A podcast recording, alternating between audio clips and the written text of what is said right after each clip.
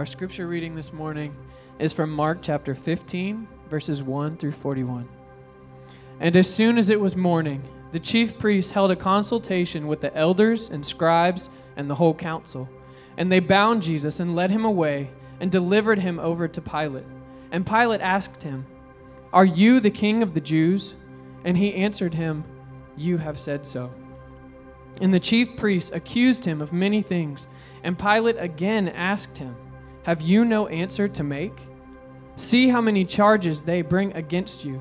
But Jesus made no further answer, so that Pilate was amazed. Now, at the feast, he used to release for them one prisoner for whom they asked. And among the rebels in prison who had committed murder in the insurrection, there was a man called Barabbas. And the crowd came up and began to ask Pilate to do as he usually did for them. And he answered them, saying, do you want me to release for you the king of the Jews? For he perceived that it was out of envy that the chief priests had delivered him up. But the chief priests stirred up the crowd to have him release for them Barabbas instead. And Pilate again said to them, Then what shall I do with the man you call the king of the Jews?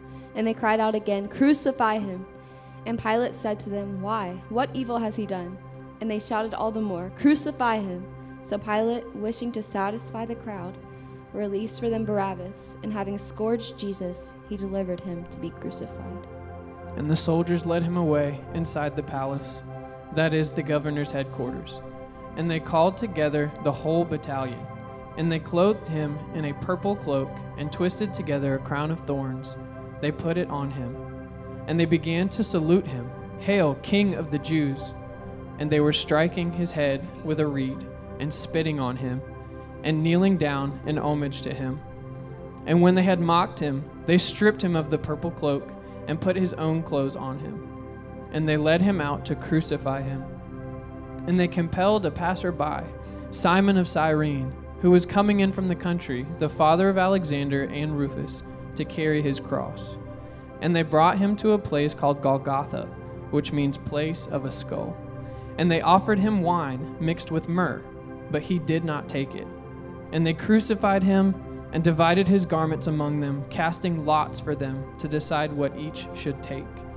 And it was the third hour when they crucified him, and the inscription of the charge against him read, The King of the Jews. And with him they crucified two robbers, one on his right and one on his left.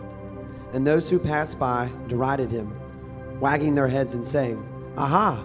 You who would destroy the temple and rebuild it in three days, save yourself and come down from the cross. So also the chief priests with the scribes mocked him to one another, saying, He saved others, he cannot save himself. Let the Christ, the King of Israel, come down now from the cross, that we may see and believe. Those who were crucified with him also reviled him. And when the sixth hour had come, there was darkness over the whole land until the ninth hour. And at the ninth hour, Jesus cried out in a loud voice, Eloi, Eloi, lema sabachthani, which means, My God, my God, why have you forsaken me? And some of the bystanders hearing it said, Behold, he is calling Elijah.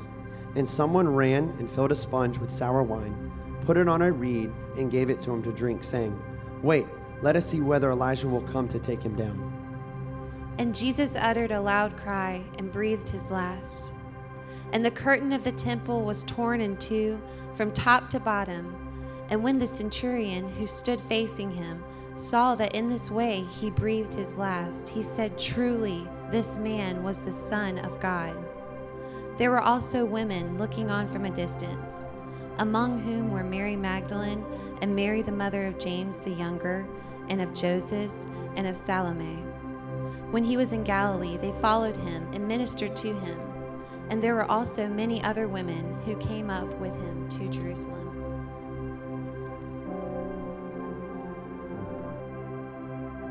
We thank you today for the celebration spirit in our heart because of the finished work of Jesus. Thank you for the opportunity today, Lord, to, to look at the reality of what our salvation, what our freedom truly cost. And God, may the focus of our life today be to exalt you and lift you up and praise you as we've done in these songs and now as we turn to open your word. And I pray that we'll continue just to celebrate you in every word that you speak to our heart today. In Jesus' name, now we continue to worship. Amen. Feel free to take a seat, and I encourage you to open your Bible with me uh, to Mark chapter 15. Uh, today is a, a, a, great day of celebration.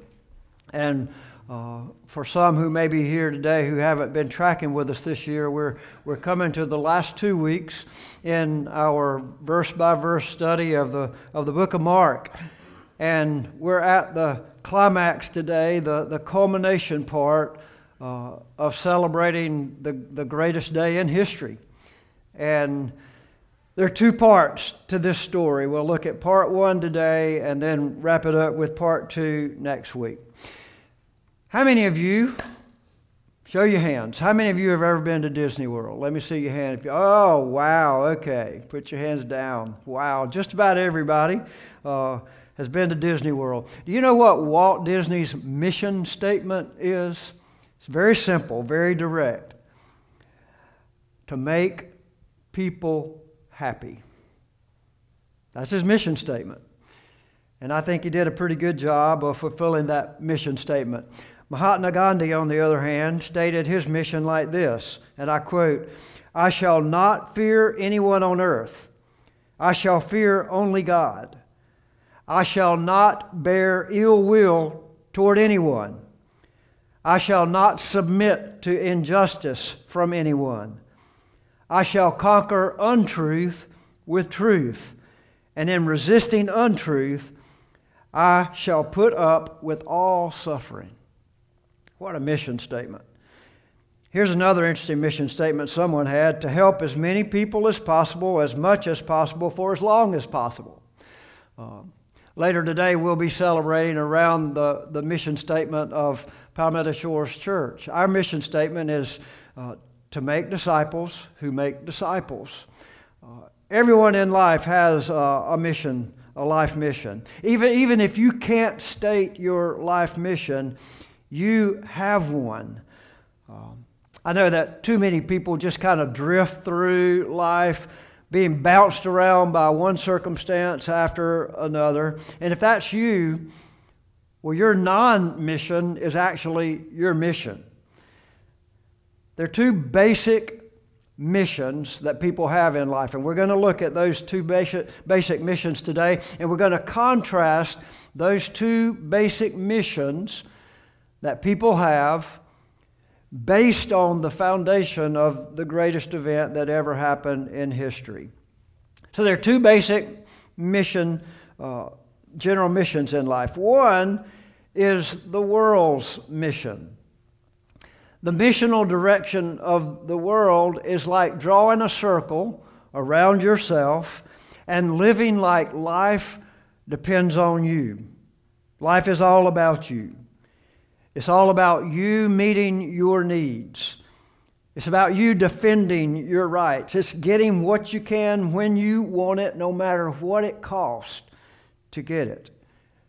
It's all about you. I, I recently read this week um, an article stating 15 characteristics of self absorbed people. Let me just give you a few. Self focused people are always on the defensive. They don't see the big picture. They are imposing. They always think that they are superior to others. They consider friendship as a tool for getting what they want. They hide behind who they really are. They're extremely selfish, and on and on I could go. That's the world's mission. Draw a circle around yourself and live like life is all about you. But fortunately, there is a different mission. The other mission is God's mission. God's mission is God focused rather than self focused. So today we're going to look and contrast those two missional directions in life. So let's just dig in and look at them. You have your Bible open to Mark chapter 15. In verse, verses 1 through 20, we see the statement about the world's mission. And there are three representative groups in our text today that define the world's mission.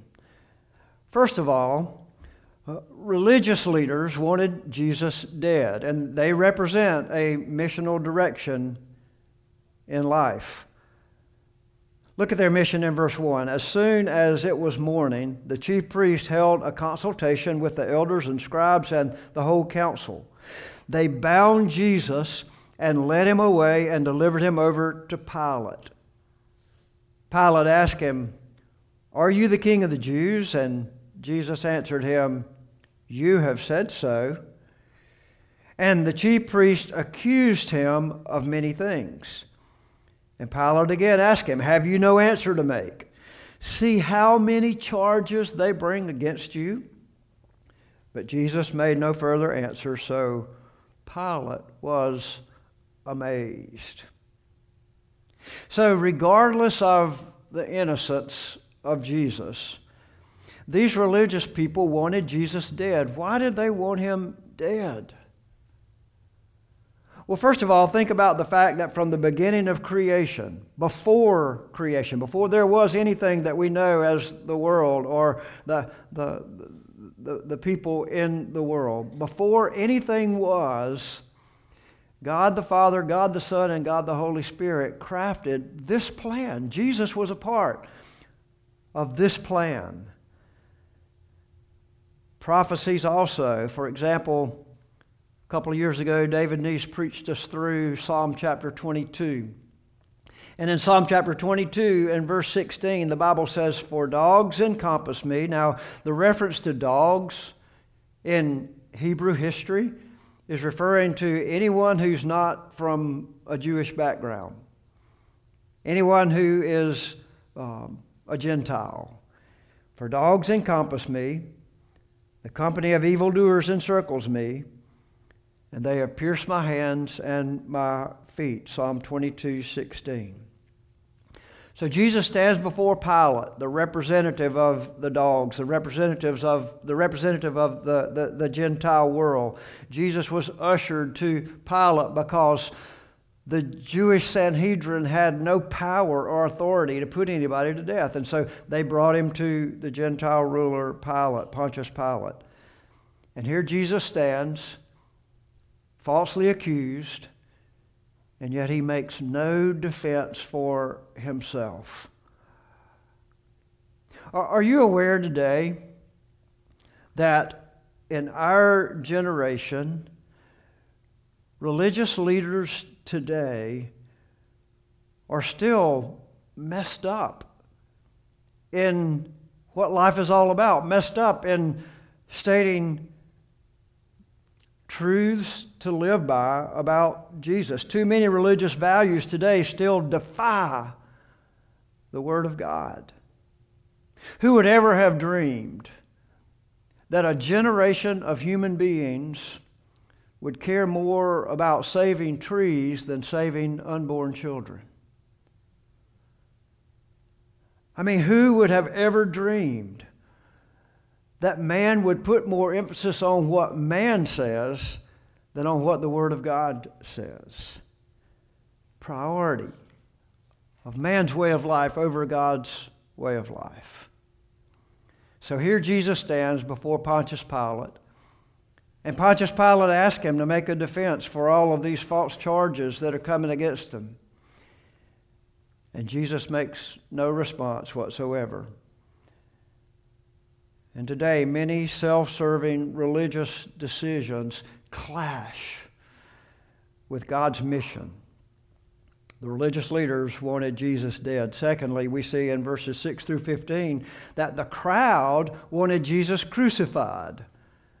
Verse 6 Now at the feast, he used to release for them one prisoner for whom they asked. And among the rebels in prison who had committed murder and insurrection, there was a man called Barabbas. And the crowd came up and began to ask Pilate to do as he usually did for them. And he answered them, saying, Do you want me to release for you the king of the Jews? Talking about Jesus. For he perceived that it was out of envy that the chief priests had delivered him up. But the chief priests stirred up the crowd to have him release for them Barabbas instead. And Pilate again said to them, Then what shall I do with the man you call the king of the Jews? And that's the question that every person in human history will have to answer one day. What are you going to do with Jesus? And they cried out again, Crucify him. And Pilate said to them, Why? What evil has he done? But they shouted all the more, Crucify him. So, why was Jesus crucified? You may know that Pilate, Pontius Pilate, was a horrible Roman ruler.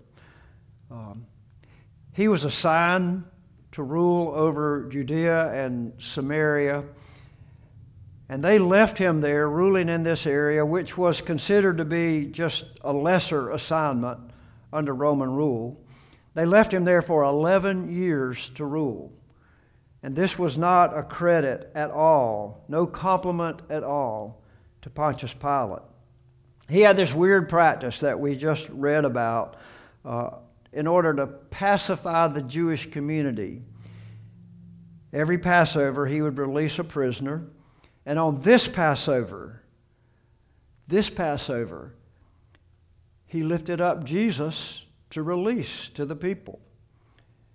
And in response, the people cried out, Give us Barabbas, release Barabbas. Barabbas is an interesting name. Two words make up the name Barabbas Bar Abba. You know what Abba is. Abba is father, and Bar means son of, and the name Barabbas literally means son of the father. Very interesting they asked for the release of this insurrectionist who actually had committed crimes against the Roman government. He had actually put Roman soldiers to death. And he led an insurrection against the Roman government. And contrasting to Jesus, who had done nothing to deserve being killed, the Son of the Father was requested for the true and living and real Son of the Father.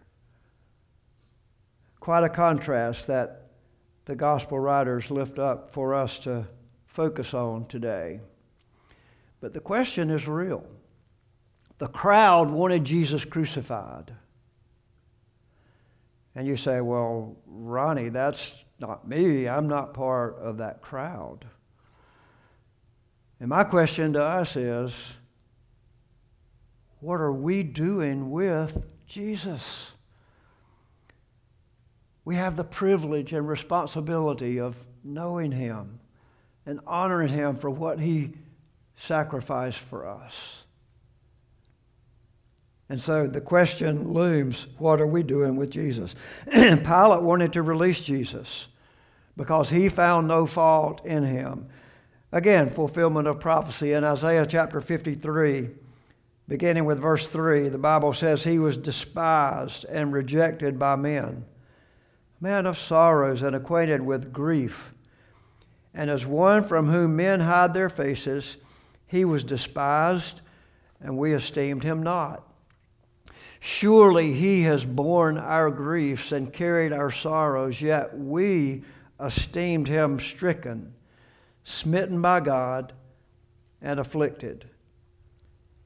But he was pierced for our transgressions, he was crushed for our iniquities.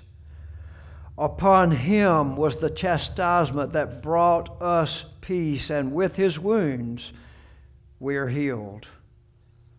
Verse 6 All we, like sheep, have gone astray and turned everyone to his own way. And the Lord has laid on him the iniquity of us all. He was oppressed, he was afflicted, and yet he opened not his mouth like a lamb led to the slaughter, and like a sheep that before its shears is silent, so he opened not his mouth. So Jesus perfectly fulfilled what he had predicted in Scripture would happen. And as improbable as the mission of the crowd was, there was no reason whatsoever, nothing to convict Jesus for. No probable reason whatsoever. But the, the mission of the crowd, as improbable as it was, was to crucify Jesus. But the mission of Jesus was unstoppable. So the crowd wanted Jesus crucified. Why? Because it was self serving for them. There was some kind of sick pleasure in them seeing Jesus crucified. Verse 15 So Pilate, wishing to satisfy the crowd, you see that? Be very cautious, very cautious about how you jump on board with any crowd today. The crowd led Pilate straight to hell. We need to be cautious about jumping on board with, with crowds. The crowd said release for, for them Barabbas having. Okay, so in verse 15, so Pilate, wishing to satisfy the crowd, released for them Barabbas, and having scourged Jesus, he delivered him over to be crucified. So Mark just lists this kind of like a matter of fact. But do you understand what was involved in the scourging of Jesus? Jesus was tied to a post. His back was stripped bare. And this Roman soldier took a leather whip with bone and metal weaved into the strap. And every lash that that soldier laid upon Jesus literally ripped skin and hide away from his body. Scourging was designed to humiliate the prisoner who was then going to be crucified. And the mission of the crowd was accomplished here. Jesus endured this humiliation and Jesus endured this pain because he loves you so much. Now, it's easy to, to read over this passage and read through, especially this part of the passage and the next few verses. we've read it so many times for most of us, we've heard the message so many times. It's easy not to really enter into the suffering and agony and pain that Jesus endured for you and me. It's critically important for us to realize the intensity of this passage and the demonstration of the intensity of the great love that He has for you. Jesus endured this humiliation and this pain willingly because He loves you that much. How that makes my heart so grateful. And it was real. It happened. So the religious leaders wanted Jesus dead. the crowd wanted him crucified. And so, thirdly, the soldiers wanted him exposed. Now, this is where the story gets a little bit sketchy. In verses 16 through 20, the soldiers led him away inside the palace, that is, the governor's headquarters, and they called together the whole battalion, and they clothed him in purple a purple cloak, twisting together a crown of thorns. They put it on him, and they began to salute him Hail, King of the Jews!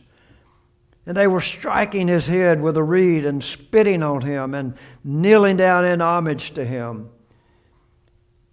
And when they had mocked him, they stripped him of the purple cloak and put his clothes on him, and they led him out to crucify him. You know, Why did it take 600 soldiers, a battalion, 600 Roman soldiers, to torture Jesus when he, he put up absolutely no fight whatsoever? I'm sure you're aware that in our school systems today, bullying is considered to be a horrible offense. Uh, it's a very serious offense. It's one of the quickest ways to get expelled from school today. It's not tolerated in our culture today. And yet, these soldiers, 600 of them, bullied Jesus, humiliated him. In every possible way, they mocked him, they tortured him, they pulled out his beard, they led him to be crucified. The mission of the religious leaders and the mission of the mob and the, the mission of the crowd, mission of the soldiers, was to humiliate Jesus and expose him for what? For what? But Jesus knew the purpose, and nothing could hinder the mission of Jesus. Every aspect of the mission of the crowd and the mob and the soldiers and the leaders, every aspect of, of their mission was self serving. That's the way of the world. The way of the world is self serving. But fortunately, there's another option. So let's look at the mission of Jesus now. We see this in verse 21 through the end of the chapter. The mission of Jesus, first of all, was sacrifice. Sacrifice was the mission of Jesus. Verse 21 says, They compelled a passerby, Simon of Cyrene, who was coming in from the country, the father of Alexander and Rufus, to carry the cross. And they brought him to the place called Golgotha, which means place of the skull. And they offered him wine mixed with myrrh, but he did not take it. Now, a couple of things here. Mark was writing based on the testimony of Simon Peter and the testimony of probably the women who were at the cross that we're going to read about later in this passage. His gospel was one of the first gospels that was produced after the crucifixion of Jesus. And the message was sent to Rome first. And these names are listed here Simon of Cyrene and the father of Alexander and Rufus to validate the fact, to validate the reality and the credibility of the story that Mark was recording here. In history, this now is a documented, recorded act. Notice also that when they brought Jesus to crucify him, they offered him, the Bible says here, wine mixed with myrrh. Wine mixed with myrrh was supposed to be a sedative to ease the pain. Look at what Jesus did. He refused it.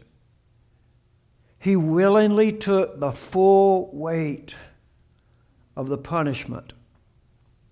Willingly upon himself for you and me. Verse 24 They crucified him and divided his garments among them, casting lots for them to decide what each should take. And this was the third hour when they crucified him. Crucifixion, as you know, under Roman rule, was the most cruel type of punishment, execution that a prisoner could receive. The purpose of crucifixion was to cause as much pain and elongate the pain for as long as possible to expose the prisoner and humiliate the prisoner as well as, in the end, suffocate the prisoner. The Roman soldiers were surgeons at inserting the nails that held the prisoner to the cross. And they did it in such a way that the prisoner would bear his weight upon the feet, the footstool, the foot pedal that was on the cross. And the position would be to put the prisoner in such a position that he would die from asphyxiation. He would die by not being able to breathe. And many times this execution took two or three days. It was the most painful execution method in history. And to make things even worse, as they hung Jesus there on the cross, verse 26, the inscription of the charge against him read, The King of the Jews. And with him they crucified two robbers, one on his right and one on his left. And those who passed by derided him, wagging their heads and saying, Aha! You who would destroy the temple and rebuild it in three days, save yourself and come down from the cross. So also the chief priests with the scribes mocked him to one another, saying, He saved others, he cannot save himself. Let the Christ, the King of Israel, come down from the cross that we may see and believe. Those who were crucified with him also reviled him. Now, Again, the mockery continued until the last breath that Jesus took on the cross. In this account in the Gospel of Luke, Luke points out that one of the thieves believed in Jesus, he repented.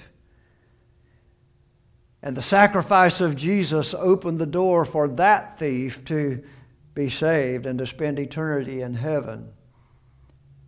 And we rejoice with that reality today because salvation is possible only because of the sacrifice of Jesus. It's not about anything that we can do to work our way to God to be saved.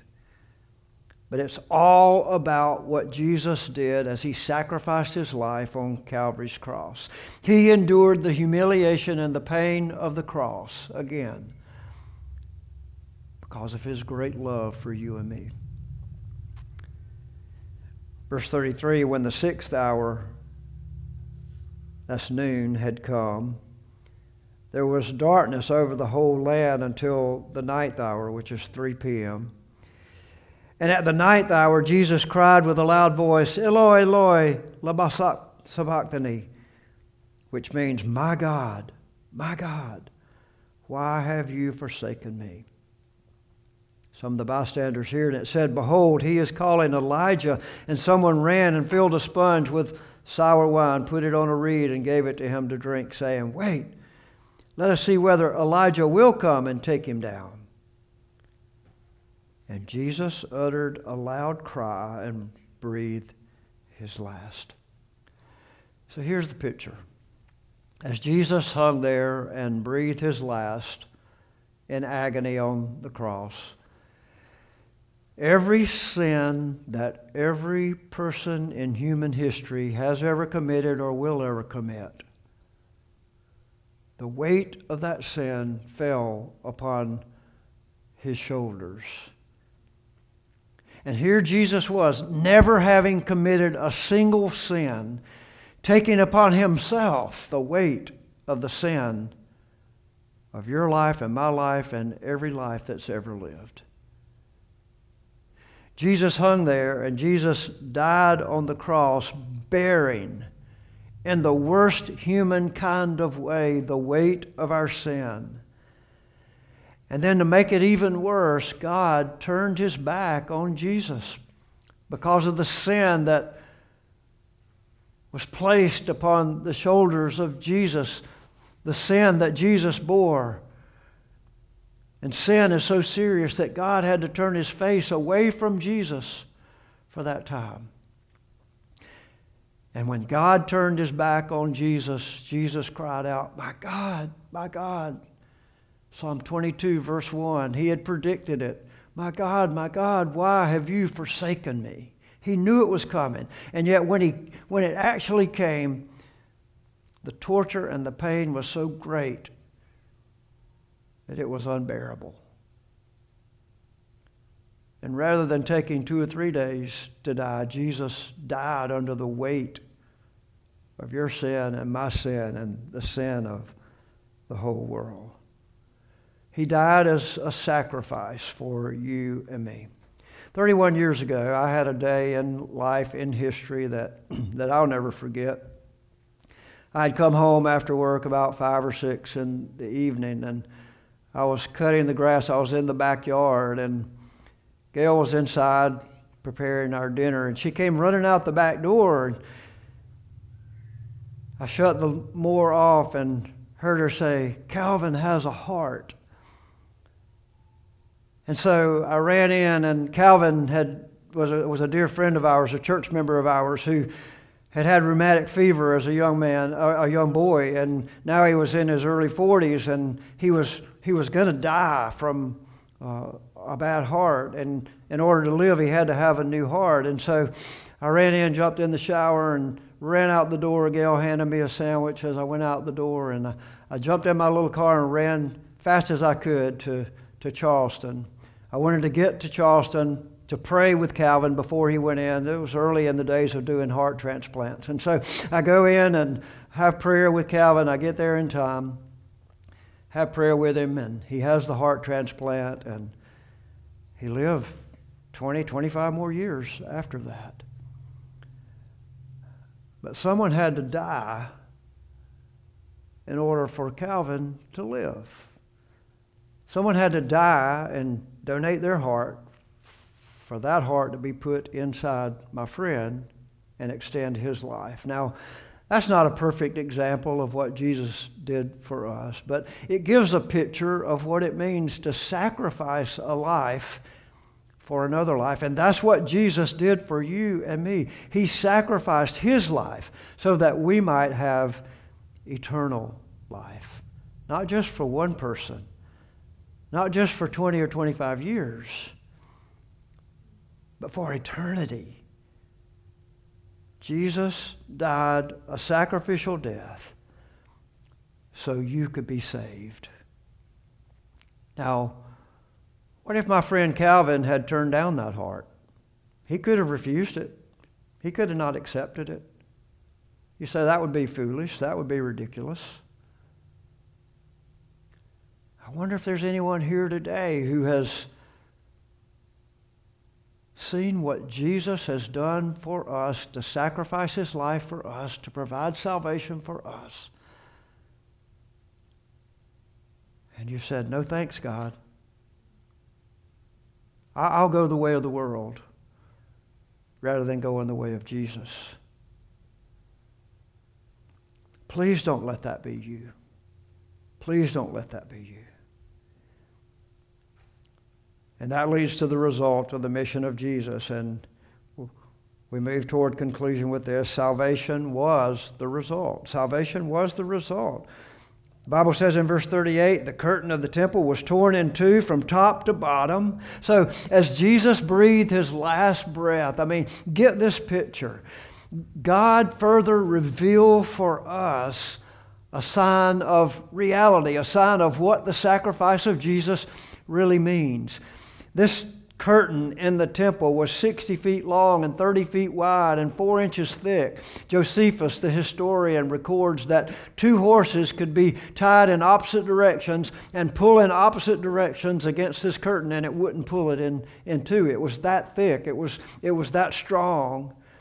And it represented the fact that the presence of God behind the curtain was separated from man because of the sin of mankind. But when Jesus breathed his last, when Jesus died as the sacrifice for our sin, that curtain literally ripped from top to bottom, never to be rejoined again, symbolizing the fact that for now and forevermore, God is offering His presence, face to face presence, just like it was before the fall in Genesis chapter 3 when sin messed everything up.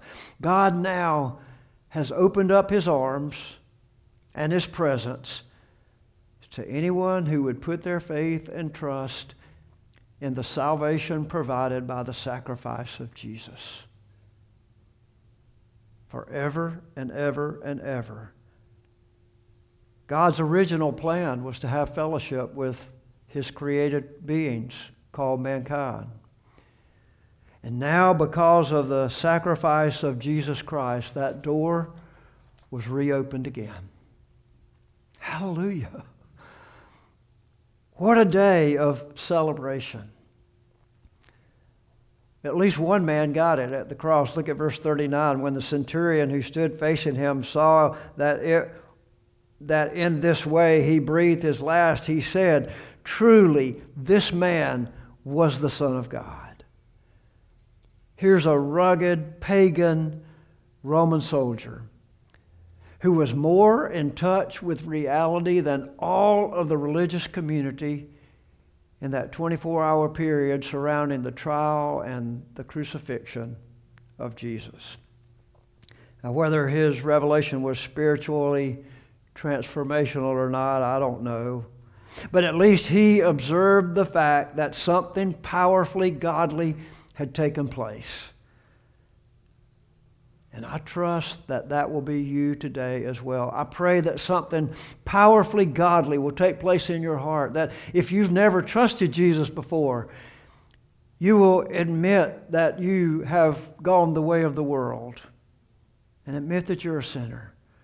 And repent of that. Repentance means to turn away from the worldly way of living and turn to God's way of living, putting the focus on God.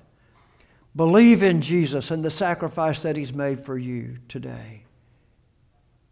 And then commit your life to living the rest of your life to make all of life about Jesus rather than going the way of the world. Two missions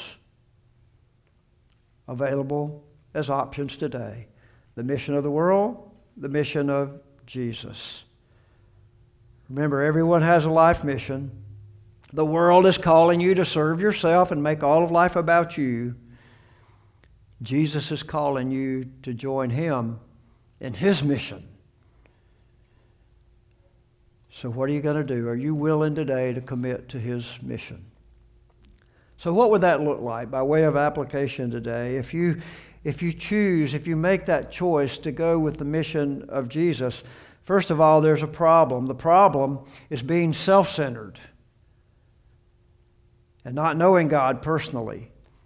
That was the trap that the religious leaders and the crowd fell into, and the Roman soldiers fell into in the life of Jesus while he walked here on this earth. They were self centered. Many of them knew about God, but they didn't know him personally. And literally today, there's no excuse for not knowing God personally, but that's the reality. People who are never satisfied, always wanting more, living life like there's never enough. And Jesus exposes this problem. It's a problem, but Jesus exposes it. So, what's the solution? The solution, obviously, is the cross and the resurrection. We've looked at the cross today briefly. And I trust you will let the weight of the cross sink in as you move through today and move through this week and celebrate it. And next week, we're going to focus primarily on the resurrection, but the solution to the separation from God is through the cross of Jesus Christ and the sacrifice that He made for you and me. I saw a billboard out in the county this week. It said simply, one day or day one. You choose. And that's where we sit today. You say, well, one day I'll put my faith in Jesus. One day I'll turn from serving myself and turn to Him. Don't, don't do that. Let this be day one where you fully surrender to the mission of Jesus. So, what's the result of that? Well, the result is the celebration. It's freedom in Christ. And again, we'll hammer this in a deeper way next week, but it means freedom from the penalty of sin. It means freedom to join Jesus in his mission. So start today. Join with me in giving God glory today and every day, and giving all of your life to all that you know about Jesus. But you have to choose.